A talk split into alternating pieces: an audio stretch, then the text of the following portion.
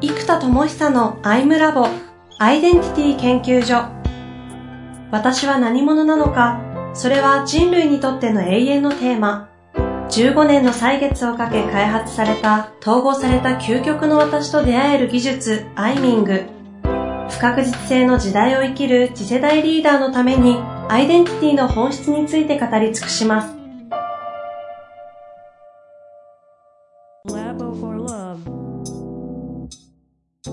こんにちは、遠藤和樹です。生田智久のアイムラボアイデンティティ研究所。生田さん、本日もよろしくお願いいたします。はい、お願いします。理解コスト、理解力というテーマで続きたい、いきたいと思うんですけれども、ちょっとだけ前回の復習を、はい、なぜこの人類の進化において理解というものが大事になってくるのか、という話をちょっとだけ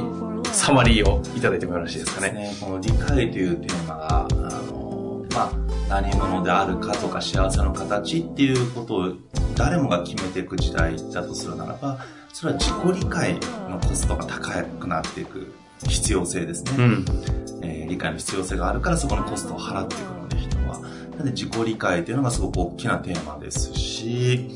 技術革新が異常に早いのと、あと可能性が増え続けてますよね。例えば今、世界中どこでも住んでいいっていう人って増えてきてるわけですよ。うん、まずその国の法律の形とか、ビザの形を理解するとか、特に働く系の法律ですよね。あの、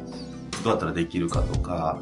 うん、例えばそういうことを理解していかないと決めきれない。うん、うん、その情報が広がって、可能性が広がると、一個一個の可能性一つ一つのことを理解していかないと決めきれないから、うん、これも理解コストがすごくかかることですよね。で、技術革新がどんどん激しくなってくると、その技術をどんどん理解しなければいけない。で、今理解してる人たちがいわゆるナレッジワーカーとか知識労働者と呼ばれるように、非常にこう、あの、仕事としての単価が高い仕事にどんどんなってます。はい。じゃあ、ナレッジワーカーって何が違うかというと、ある特定の領域をむちゃくちゃ理解してる人たちなんですよ。うんうんうん、お医者さんでそうですよね。体のこと、病気のことを理解してくれてるから、その膨大な理解の中の一言なんですけど、うん、それには膨大な理解が必要だから、短時間で少し高いあの、診察料なんですね。うんうん、それは当たり前なんですけど、その背景に膨大な理解コストを払ってるので、それはその5分とか10分だから安いよねって話ではなく、理解コスト分をちゃんとお支払いする必要があるわけなんですね。だからコンサルタントとか何かの第一人者ってそうですよね。はいはい、背景に理解コストが膨大にある。うんうん、だからこういう学習や、えーと、知識も全部理解になってきます。で、相互理解。人と人が理解していく。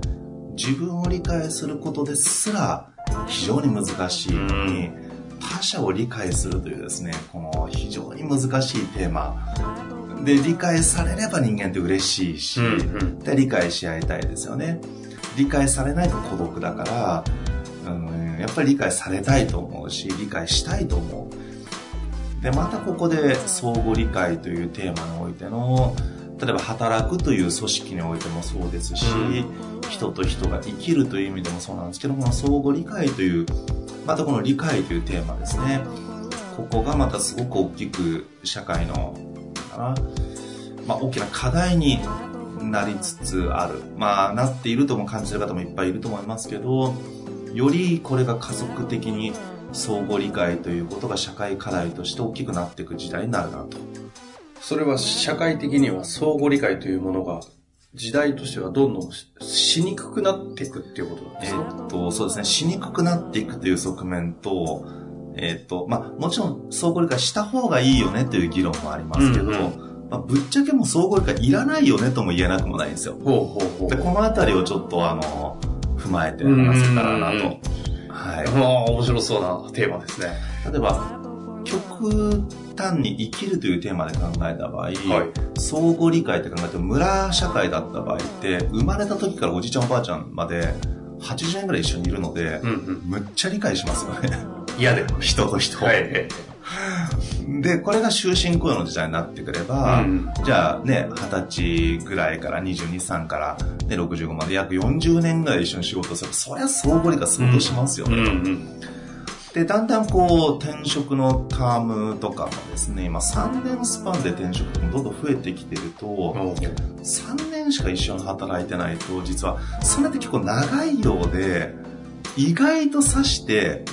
例えばじゃあその人と差し飲みみたいな感じでマンツーマンで飲むことって、よっぽど仲良くない限り、会社の人ってあんまやんない。下手したら10回もなく、そうそうそう5回とかで3年なんて終わっちゃいますよね。そうなんですよ。ってなってくると、えーっと、相互理解のまず時間が圧倒的に減っている。うんうん。で、ここがまた、えっと、最近、ブームのあの、5時に退社しましょうって話ですね。これが夜までやってたら、実は、あのー確かに残業がなくて早く帰れるんですけど、ある意味サービス残業中だとグダグダ話せるんですよ。うんある意味。うんうん。あ、もうなんか、高校の時どんな練習してたの？とか 言いながらちょっと、はいはいちょっと1時間半ぐらい夜飯食いながら、ちじゃあそろそろ戻ってやるか、みたいな。サービス残業ってお金もらってないから、逆に気楽な対話や相互理解の対話に実はかなり使われてたはずなんですよ。ああ。言われてみればそうですね。うん。でも、5時に帰んなければいけないってなった時には、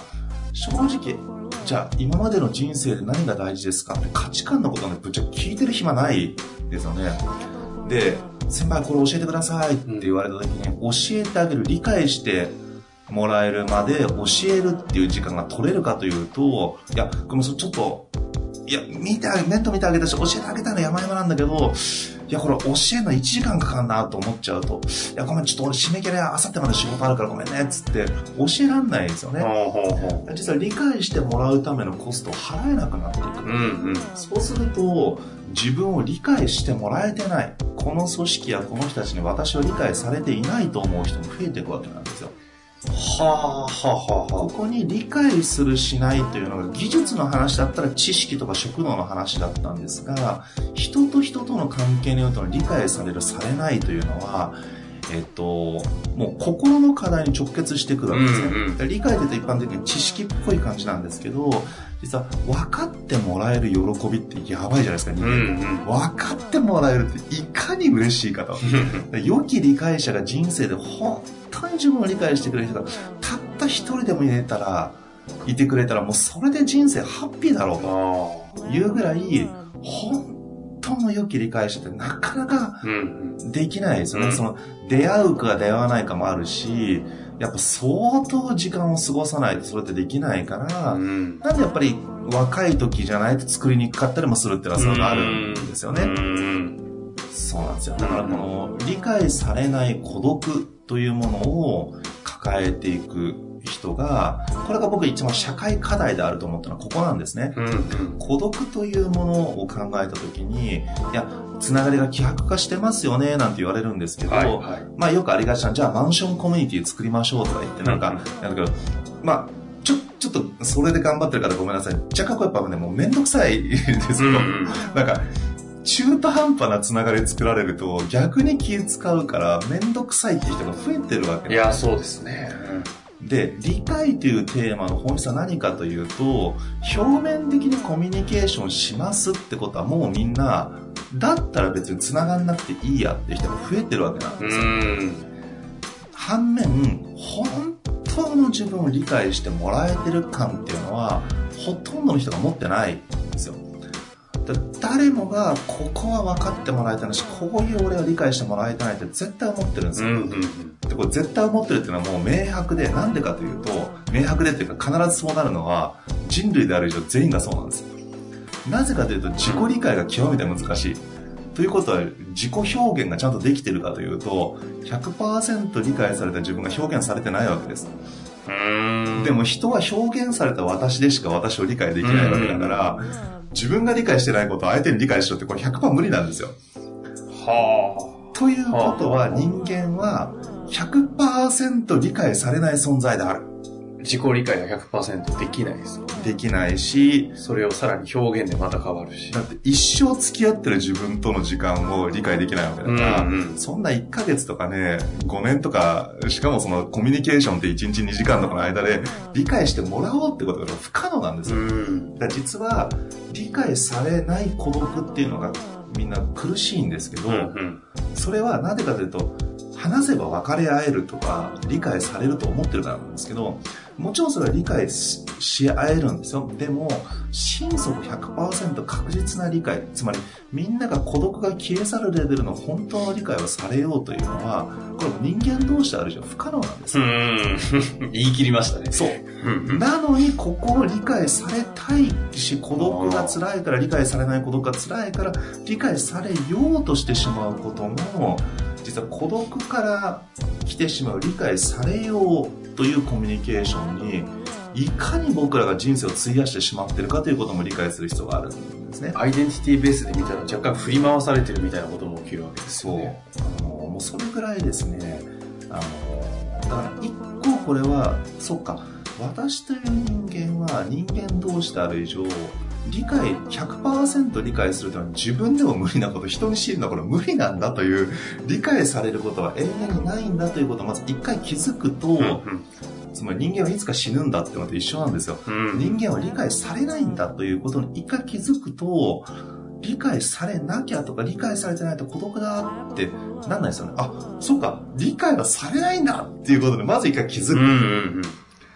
寂しさ残りますけどね。残るけど。でもこれ事実だから、うんうん。事実を踏まえた上で、じゃあ、それだけ人と人というのはどんなに頑張ったって相互理解も不可能なんだと。で、だからいいやじゃなくて、だからこそその不可能に挑戦する、もう多大な大きなチャレンジなんだということにちょっと気づかないと、なんかちょっと話して1時間なんか腹割って話そうで、そんなんで分かり合えたら、ね、苦労しないですよ。あの、本当に。ちょっとなんか研修、まあ僕も研修の仕事ですけど、相互理解研修会ですよ。価値観カード配ってやってやって。まあ一応それ多少相互理解促進するけど、まあそんな短時間にね、ちゃんと理解ってのは不可能です。だから、やっぱこう理解はされないという事実に気づくことで、理解されない孤独から逃げたいし、理解されない孤独を癒したいので、だから、良き理解者っぽい、なんかちょっと怪しげなビジネスの人とか、怪しげな、うん、人たちにハマっちゃうのは、理解されない孤独を持ってると、理解してますよって言われると、やっと分かってもらえたって救われた気がしちゃうから、うん。持ってかれちゃうんですよね。で、そういう人たちって全然聞き上手なんですよ。うん。でも、それって理解されない孤独にに自分がコントロールされちゃってるんですよね。それはそういう人たちがいい悪いではなく、自分が理解されない孤独と付き合いきれなかったことから、理解された、よかった、嬉しいってこう、ぶわっと持ってかれちゃううん。ので、理解されない孤独というものを抱えていることが正常であるんだと。うん。うん、それも人間であるよそうなんだということを分かっていく。まあ、要はこういうことも含めてですね、こう、相互理解というテーマ、こうやって話すともうキリがないぐらいまだまだいっぱいあるので、いや、ずっと聞いていきたいところではありますけど。テーマを絞って区切っていかないと、もうこのもう一個言い始めると終わんないんじゃないか説もう一個のやつはちょっと、じゃあまた別に、ちなみにもう一個なんですか？えっと、だからここでね、例えばマーケティングにしても、あそっちですねも、うん。自分のことを理解してもらう、自分の商品を理解してもらうためのコミュニケーションコストを、組織でもそうですよね。えっと、やっぱり、なんとなく採用してしまったがゆえに、仕事のことを理解したいと思ってない人が混じってしまうとか、あと戦略的なことをね、経営者は視座が高いからいろんなこと考えてんだけども、それを社内で完全に理解してもらおうと。でみんなも理解したいっていうから説明するんだけど、本当に理解したいと思ってるのかみたいなことも含めて、うん人間って理解めんどくさいんですよ、実は。劇的に理解ってめんどくさいんですよ。そ、それは誰目線ですか？誰もが。だって勉強ってその理解をすること自体がめんどくさいんです。だって、なんか新しい機材買ったら説明書読むのめんどくさいじゃないですか。うんうんうん使い方理解するってめんどくさいんですよ。うん。だからよっぽど好きじゃないと説明書一緒に読まないから、うんもしくは義務ですよ絶対必要性がないと理解しない。理解というのは究極の喜びです。うん。自己理解による充足感も半端がないものですし、他者に理解された時の喜びたりはもう、まあ、それが愛である、つながりであると言っていいぐらい、うんうん。もう愛とは理解であると言ってもいいぐらい、うん理解される喜びほど私が受容されたと思って愛されたと思えることでなかなかないですよ。で理解されてない、理解しようともしてもらえてないと思うときに愛されてないって思う度合いもすごいんでうすよ。ん。ということはもう極論理解なんです。人類のテーマは。その知識っていうその話ではなくてですね。自己理解、他者の理解、社会の理解、えーあらゆる理解ですね。そしてその、ちょっといろいろ理解の相互理解についていろんな派生する話はまた別の機会、もしくは次回でもいいんですけども、お聞きしたい中で、今回、その相互理解というのが人類の進化ということを考えていくと非常に重要になってくる。そして相互理解が難しくなっていったり、こううまくできなくなってくるからこそ、どうなっていくし、人は何をしなきゃいけないみたいなところは、どのように？えっと、そういう意味でこのアイデンティティ研究所なんでそこに紐付けていくと、えーっと、理解をされることは非常に難しい。でも、自己理解をより促進できれば、自己表現の形がより私という表ことをちゃんと伝えられるようになる。で、昔みたいに長くね、80年一つの村、40年一つの会社だったら、理解されようとする努力を、つまり自己理解をしてそれをちゃんと自己表現しなくたって、まあ、一緒にいるからわかるよねっていうことがあるわけですけど、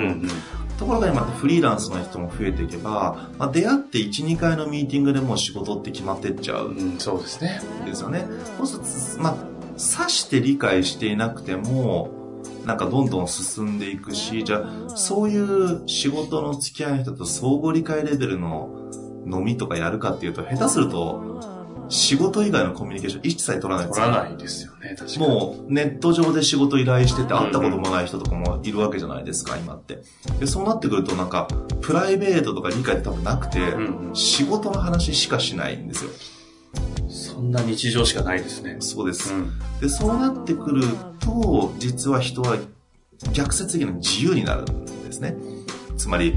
理解するされるのコストを払わないって、職能が高い人たちにとっては、すっこぶる楽なんですよ。いかに人に仕事を教えてきたかと。人が理解してくれる仕事を理解してもらうために、どれだけ時間を使ってきたか。その時間を自分の仕事を、もしくは仕事をしない時間にすると、むちゃくちゃ時間が空くんですね。だから実は、理解コストというのをすごく払っているので、あの特に理解してる人は理解されるためのコスト、理解してもらうためのコストもかかるので、まあこういったものがどんどん減っていき、うんうん。えーちょっと話元戻すと、相互理解をする時間も減っていくので、関わる時間が短くなるから、で、フリーの人も増えるので。そうすると、自己を凄まじく理解しない限り、短時間に自己を理解してもらうことが、より難しくなるわけです。だから、時間が短くなる関わりが。で、短くたくさんっていう時代になってくるので、その、よくあのビジネスでもショートプレゼンテーションで、エレベータープレゼンテーションとか言いますよね。たまたまホテルのエレベーターで、キーマンの人と出会ったら、ね、部屋に行く前のエレベーターでプレゼンしようって話ですよ。そうやって自分の仕事のコアが何なのか、何が一番コアコンピタンスで、一瞬にしてその人のニーズが何かを理解して、そこに向かってポーンと1分でプレゼンするってことなので、うんうん。そのぐらいシャープに理解したものを相手が理解できるように短時間で伝えるコミュニケーションっていうのが求められてるわけですよ。ツイッターとかもそうですよね。あの、長々聞いてらんないから140、140文字でしたっけあれ。うんそうですやってないからはい忘れて140 140文字にまとめてくれって話なんですよ。っていう、その、ショートコミュニケーションが増えていくので、そのショートの中にいかに理解してもらうかってなってくると、本当俳句のように、その短い言葉に言わんとしてることを、ちゃんと感覚や感情も動くように入るか。うんだから次の時代は俳句ですよ。俳句は流行りますね。これはもう絶対身につけて、僕も俳句習いたいぐらいです。俳句はもう、すごい有能、有すごい文化です。ほうほうん、ちょっと話飛びましたけど。それだけ別に聞きたいでなはかなか伝えにくい、理解されがたい内面のことを、短いショートコミュニケーションの中い。に、はたった数文字17文字五七五とかうんうん。17文字という超ショートコミュニケーションの中に理解されがたい内面のことをスッと入れてくるとかはすごいことなんですよ、うん。だからあのいや本当に俳句はもっとなんかそれっぽい形にはめる俳句ではなくちゃんとした俳句をやった方がいい気がしてます。やったことないですけど僕は。ここに来て、はい、うんその、川柳とかではなくてってことですか？ですね。だから、おそらくなんですけど、それは昔、生きる詩の切切なな瞬間がいっぱいあっうんて、時世の句を残すとか、その長々話してらんないと。もうこの後すぐに敵が攻めてきても、うちの城には100人しか兵士いないけど、1万人攻めてきたとも、これはもう降伏しないなら全滅だみたいな。でもそれでも戦うみたいな時ってあったわけじゃないですか。その時にそうですね、長々と作文書いてる場合じゃないですねその一瞬にもう思いを込めて残すとかなんか多分そういうことだったと思うんですけど、まあおそらくですけど、うんうん。やっぱりこう、本当にそのショートなコミュニケーションの中に相互理解のエッセンスを入れていくっていうことが本当に大事になる。で、キャッチコピーもそうですけど。まあ、相互理解がそうやって時代的には難しくなっていくからこそ逆に逆説的にその自己理解が。したくもなるし必要になってくるし自己理解、自社の理解、商品の理解ですね。はい。自分の、まあ、コンピタンスというかアイデンティティですねなんだからこそここの理解が極めて重要ですね。もういつも言いますけど。もはういつも言って、それしか言ってないですから。まあそういう場所ですからねここにもう自己理解ですね。改めてなぜアイデンティティの研究所だったのかをちょっとこい。う思い出させるはい。回でしたが、はい。まあ最後になんですけどそんな中でこの理解理解理解コストというものが改めて生田さんの中でこう大事になってきてますけど、うん他に理解コストというところでお話まだしていきたいところって何かありますか、えーね、さっきのね、理解されない孤独から、うんうん理解されるためのコミュニケーションっていうテーマが、実は人間の生きるという上でものすごいこうですね、えーっと、うん、喜びであり、うん、ある種の罠になってしまうような場所でもあるので、ここの取り扱いが極めて重要だなってすごく思うんです。いいですね。理解されるためのコミュニケーションのところですね。そうそこ結構気になってましたね。そうなんですよ。多分多くの方々もハマってしまってるなみたいな感覚あると思うので。いつもハマってますから。ゆきたさんってそうですか？本当ですか？いやだからハマっちゃうから、もう最近人と会わないみたいな生活になっちゃったんですよ。はあ、逆説的に。そうそうそう。へえ。いやいやいやいや、そこ聞きたいところじゃないですか。じゃあ次回ぜひ理解されるためのコミュニケーションの罠というところでお話を伺っていきたいなとはい思っております。本日もありがとうございました。はい。